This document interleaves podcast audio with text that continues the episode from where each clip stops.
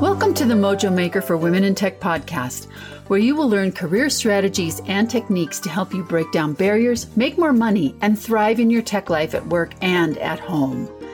Technology has never been more mission critical to our online stay-at-home world, and you are the key to its success. You'll hear from diverse women in tech as well as experts who share both personal and professional strategies so you can transform your work and your workplace from the inside out. I'm Karen Worstell, former Silicon Valley tech leader and serial C I S O for iconic brands like A T and T Wireless, Microsoft, and Russell Investments. I hope you will join me in my mission and message of resilience and transformation to make an inclusive and equitable tech industry. If you find this show helpful, please leave us a like and share it. And don't forget to hurry over to create your leading edge dot com to join innovative and affordable group coaching for women in tech on your terms. And now, on to Mojo Maker for Women in Tech.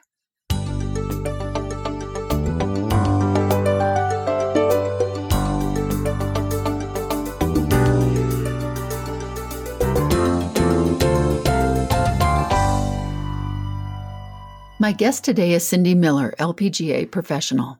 She is one of Golf Digest magazine's top fifty women teachers in the U S and a certified behavior, motivation, and emotional quotient analyst. Her warm, no-nonsense style helps individuals and teams make better decisions, overcome frustration, and reach their full potential. She's a sought-after speaker for major events of iconic brands like Pepsi, Microsoft, Merck, Deloitte, and K P M G. You won't want to miss her story leading up to the clutch shot on the eighteenth hole at the seniors tournament for the championship. For Women in Tech, Cindy's story of overcoming the "you're not good enough" judge in her head to achieving her dream in golf is inspiring and motivating. Cindy Miller, I am so excited to have you on Mojo Maker for Women in Tech. Welcome to the show. Thank you so much, Karen. I am glad to be here. We've talked multiple times before, and I've been so intrigued by your story because it's so relatable to hear what you went through in your path to your role on the L P G A and the senior circuit. And I would love for you to share your story because you overcame a lot of things that I think we can all relate to on your path to where you are now. So could you just give us an overview of that whole path? Karen, I grew up in a family that played golf. My parents would drag me to the country club every weekend, and I was dumped at the pool. The pool was my babysitter. Mom and dad would play golf all day, sit at the bar and drink all night, get drunk, go home, fight. So much so that I was just ten years old when it was my turn to call the police on my father. I was petrified most of my life. And I got fat in eighth grade. And the cute boys at the pool started calling me ten-ton Tessie. And my only other option was the golf course. I had to play golf because I couldn't go anywhere else because I was too young to make my own decisions. And actually, I was really pretty good at it. And my mom and her friends took me to an L P G A Tour event when I was seventeen, and I quickly fell in love. I was going to be a star on the L P G A Tour. I just wasn't good enough. I wrote to the Ben Hogan Golf Club Company and Golf Digest magazine. I played their clubs and I read their magazine, so I assumed they would care about me. There was no internet at the time. And they actually wrote back and gave me a list of schools that had women's golf teams. And the one that stood out was the University of Miami. And if you lived in Buffalo, you'd think the same thing. I wrote to the U and asked if I could be on their team, and they wrote back and said, "Well, you're not good enough." So I wrote back and said, "Can I try?" And they said, "Well, you're welcome to come down and walk on, but you'll probably never play." My dad told me I had one year to earn a scholarship or I'd have to come home, that they couldn't afford it. So I walked on that team. I sat on the bed and cried when I got dumped off at my dorm by a family friend. And then I got up and I went and practiced. I knew I had to get better. So we're motivated by one of two things. We're either seeking reward or we're trying to avoid pain. And I, at that point in my life, didn't know it, but I was not going to go back home because I had to escape the nightmare. And I wanted to be a star on the L P G A Tour. So I graduated the number one player on that team. We won back-to-back national championships my junior and senior year, and I was voted team captain and All-American. I tried to qualify for the tour that summer, and I didn't make it. Again, you're not good enough. I drove to California by myself to play on the mini tour to get better. I qualified for the tour that next summer only to lose my card after three seasons. Of the best players in the world, I was one of the worst. Again, you're not good enough. So my whole life, I've been motivated by what people have told me I can't do. I guess that's a little sad, but I just don't give up. I love that because I, we share that in common, by the way. the, the idea that someone says, all right, you can't do this. And it's like, okay, hold my beer, watch me. That seems to be that you had that motivation to get there because you knew what you wanted. You had a very clear vision of what you wanted, and it was compelling enough that you were willing to go around or find a path through those barriers. Can you give us some insight into that? You either broke down barriers or found a path, a way to go around them, and you didn't let somebody tell you no. Have you given some thought to where that comes from? You know, it's funny. I learned how to deal with people. A lot of things that are bad in your life can be used for good. And I learned how to deal with difficult people by trying to help my father be distracted so he didn't pick on my mother. And then I stopped and thought about it, being dumped at the country club and all these people, you know, some people were control freaks, other people party animals and analytical people. I think that helped me learn how to deal with people and learn how to finagle and get my own way, if you will. And then when I would look at the golfers on the team and I would compare myself and realistically looking at them, I was like, you know what? They're really no better than you. They don't swing any better. They just miss it better. So if you can learn to miss it better, then you can achieve what you're looking for. So I think that's what I've done. And there's times when I now understand what motivates me to action. And I'm like, is this really worth the effort? And sometimes I might say, no, nah, I don't, I don't really want to do that. But when it comes to people, I can't stand bullies and perfect control freaks that try to tell you what to do and are afraid to look in the mirror themselves. What I've learned how to do is to adapt my communication style to twist it around and make them love me. Anytime I'm in a difficult situation, when I really want to react and, and say, oh my God, you're such a jerk. I might say that to myself, but then I say, you know what? You're not going to win there. You can't shove a mirror in somebody's face that doesn't want to look.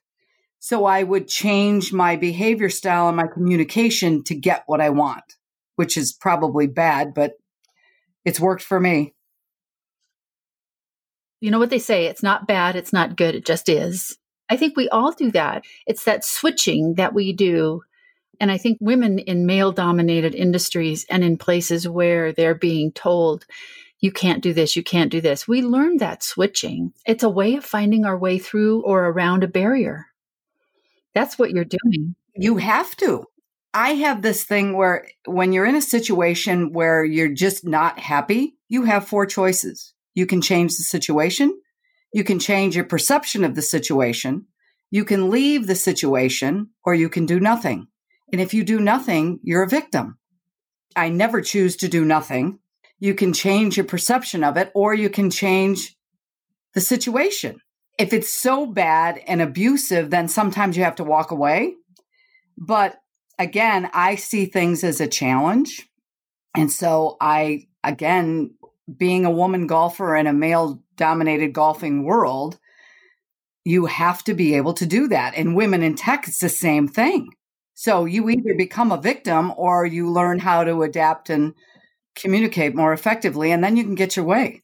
You know, that's such a huge thing. I think it might be a little bit of a generational thing that I, for example, I'm a lot like you in this way, raised by a Navy fighter pilot father. I had that inner voice in me that just said, why not me? I think I heard you say that. Why not me? They're not any better than I am. Why not me? And you had that inner strength that just wouldn't let somebody just say no to you. And you go, oh, okay. which is something that I think a lot of women in tech seem to be opting out of tech, that it's like, I'm just tired of this. And that's legitimate, but it's also, I'm going to exit. I'm not going to stay the course in this thing. I'm going to go find something else to do, which is in a way to me really tragic. Because if they love tech and they wanted that for their life, I guess what we're trying to do is to show them the way that you can stay. And you stayed the course. That's what I love about your story is over and over again, you heard this barrier that said you're not good enough. And you didn't let it get inside your head and stop you. It's funny, too, because my dad was such a competitive control freak entrepreneur, and he may have had issues with alcoholism and a, and a bad temper, but he always told me I could do anything. And I think that's probably the underlying cause, reason, that if I choose to fight, watch out. Hold my beer, as you just said. Watch me do this. That being said, I think what people have to decide, number one, is decide, do I want to stay doing this? Do I love what I'm doing? And if if the answer is yes, then you can learn how to do it right and win. You know, I think you said something really important, and that was you either have to have a compelling vision that is got a big enough reward that you're going to stay the course, or that you are avoiding pain that is enough to help you stay the course. And you kind of had both. I did. Which, again, the boats, there's no way home. Get up, look in the mirror. And I think, you know, again, with my little it box, I've got a thing called the it box, and inside the box is everything you need to be successful. And it can help you anytime you have a tough decision to make. The it box has three components, and the first thing in the box is a nail. And the story is a, a dog was laying on a porch, and a farmer was sitting in his rocking chair smoking a pipe, and a traveling salesman comes around looking for the eggway plant and says, I got lost. Can you help me with directions? And while the farmer's giving the salesman directions, he hears the dog whining, and he finally asks the farmer, what's the matter with your dog? And he said, oh, nothing. He's just laying on a nail. He said, laying on a nail? Why doesn't he get up? He said, well, because it doesn't hurt bad enough. How bad does the nail have to hurt to be willing to change? None of us want to change. If you could learn how to win and cope with maybe someone who's driving you crazy in the office, would it be worth the effort to learn? And the second thing in the box is a mirror. And if you really want to pursue your it, you have to be willing to look in the mirror. Who am I? What are my strengths, my weaknesses? What do I need to improve? And then the third thing in the box is a seed. If you know why you're here and what you want, you have to do something about it. You have to plant a seed, water it, put it in the light, nurture it. And if you do, there's no telling what could grow out of that seed. Yeah, you know, there was a pivotal moment when you talk about the mirror, the nail, and the seed, and that metaphor. I want to just go back for a second to that story where you said you ended up at the dorm room. You knew you had all this pressure on you. You had to get a scholarship within a year. You had been told you weren't going to succeed already. You're in tears in your dorm room. And what do you decide to do? You go practice. It's like, all right, it's like showtime. Let's get going. That's, you're not going to stay in that place. And so I think you were really motivated also by the vision of what you really wanted. I was. I was like, no. And maybe I didn't even think this thought is, why has this dream been put in my heart with all these barriers in front of me? I didn't think that thought at the time. And it's so funny. And I'm going to flip the switch here for a minute. I get married. I qualify for the tour. I lose my card after three seasons. I met Alan Miller when I was at the University of Miami. He was a P G A Tour player. He's played in the Masters five times. He was an alcoholic. Of course he was an alcoholic. Why would you not marry an alcoholic? He grew up with that, right? He quit playing the tour and he said, let's teach golf. I go, I don't want to teach golf. What are you, crazy? I'm mad at golf. Uh, you know, I was going to be a star and I wasn't good enough. And I, I qualified of the best in the world. I was the worst.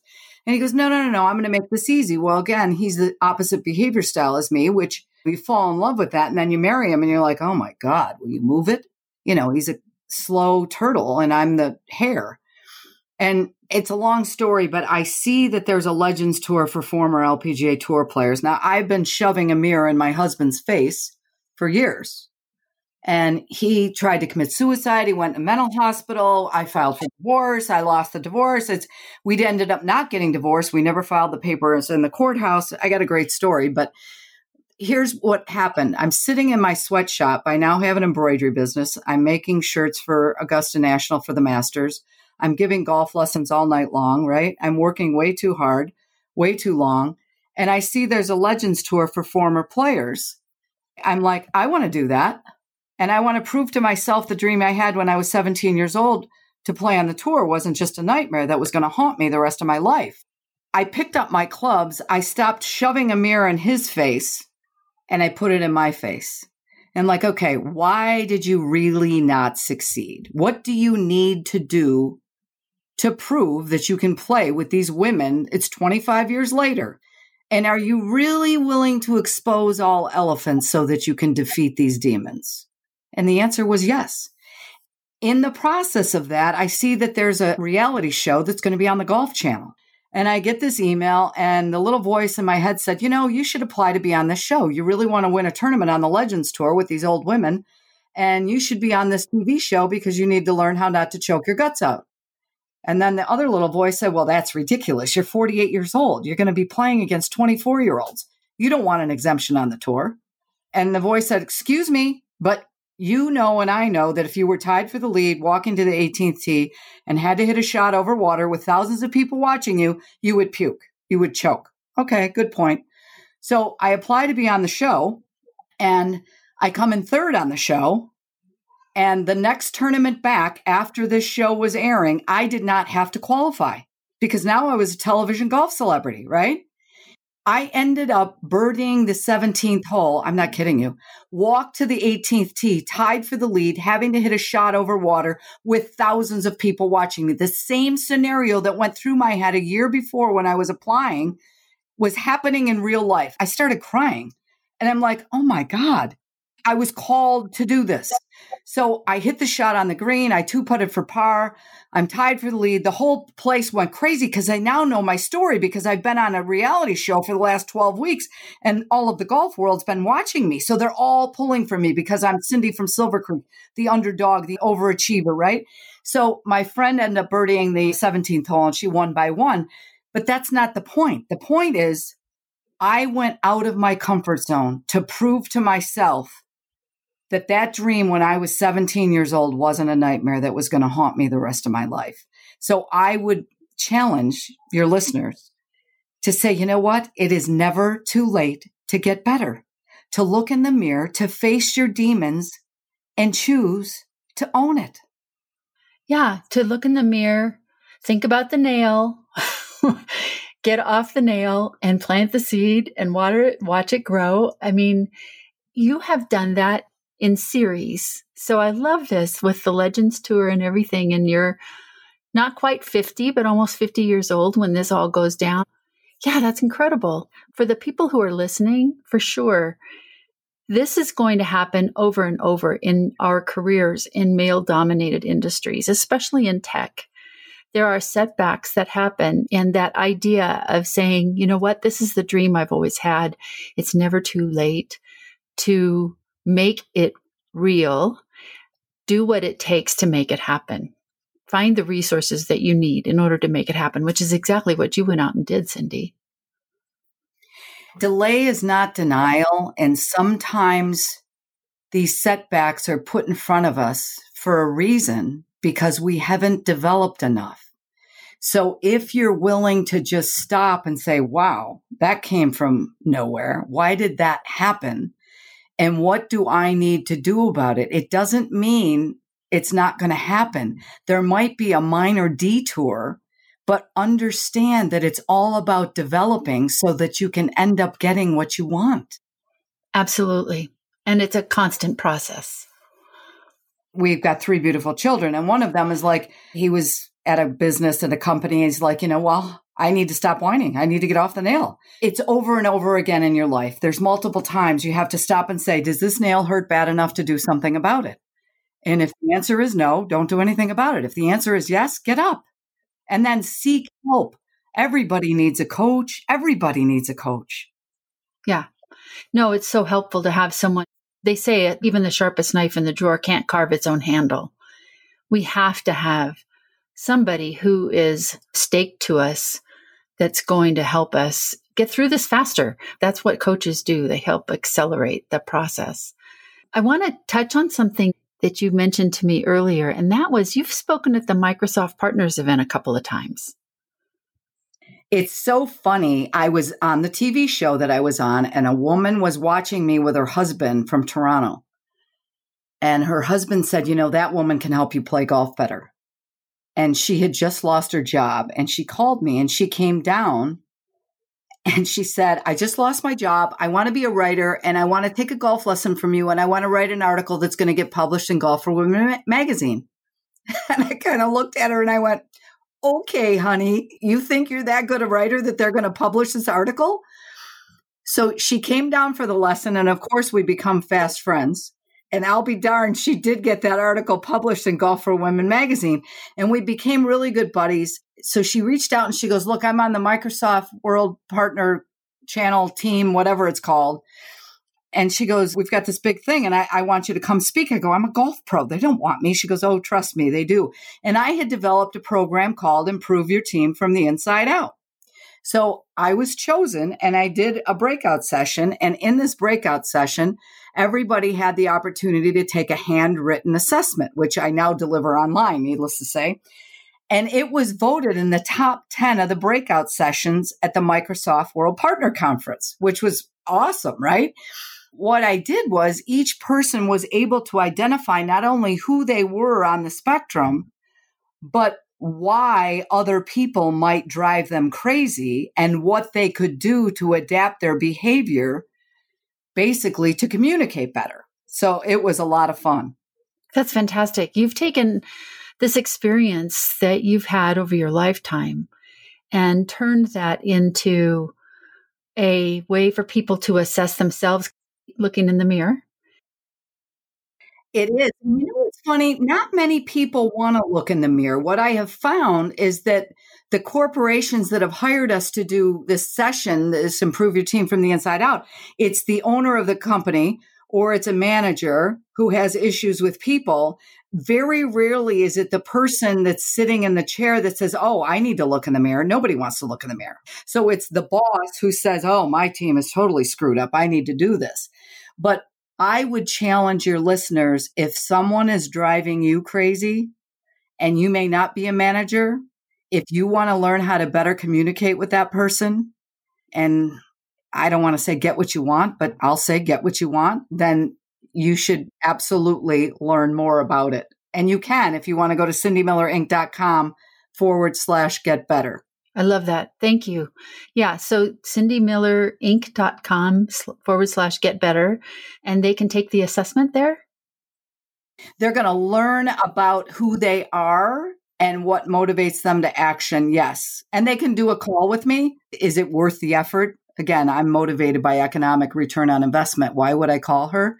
Well, again, if there's someone that's driving you crazy and you want to learn how to adapt your behavior and you want to stay in your job, so you know you need to get off the nail, but you don't want to kill anybody, that's the catch. I don't want to rot in jail, but I need to learn how to deal with these people. Going out and basically taking an assessment so that you use this phrase to get what you want.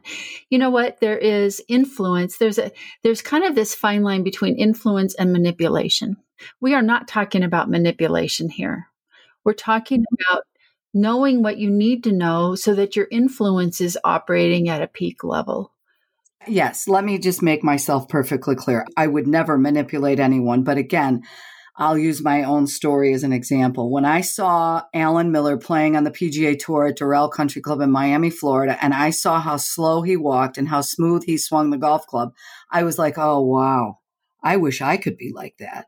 So I was intrigued by his smooth demeanor. Well, he's a high S personality, which is steady. He researches, he loves, he's quiet, he sits in the corner, he never really talks. It appears as if he's not paying attention. He's knowing everything that's going on. And I was so intrigued by that, which made me fall in love with this guy. Well, then I marry him and I'm like, oh my God, you never make decisions. So what started all this behavior style stuff is I went to a seminar where the woman was talking about how her husband drove her nuts. And I sat up and paid attention. I'm like, I got one of them. She'd written a book called Personality Plus. So I bought the book. I took the assessment for me. And of course, I took it for him. And as I was reading off all of his weaknesses to him, I had a delayed intelligence attack. I looked at him and I said, oh my God, you can't help yourself. I thought you acted like this on purpose just to drive me crazy. So it was at that point that I really had no idea that people were different. And so now when I'm driving in the car with him, we've now been married for almost thirty-nine years, and he's driving really slow and we're going to be late. The old Cindy would have said, oh my God, will you hurry up? Well, his behavior style is going to drive slower just to drive me crazy, right? So I've learned that through time that I'm not going to say that because it's just going to start a fight and then it's going to escalate and I'm going to get more mad. I've learned to adapt my behavior because I don't want it to escalate into a fight. So it's not manipulating. It's, it's not manipulating. I've learned to adapt my behavior because I don't want it to escalate into a big fight. I've been there and done that. I'm now using my wisdom and I'm just saying things like, I hope we're not late.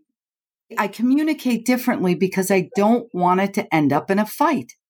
I love the guy, but I have to learn how to communicate better. So no, it's never manipulating. Right. Knowing how to not hit somebody else's triggers is a terrific way of being more influential. In some ways, it's just being deeply kind. That it's like, these are triggers for this other person. I get it. I don't want to push them. Let's go on. It's funny because I use this anytime you have to deal with people.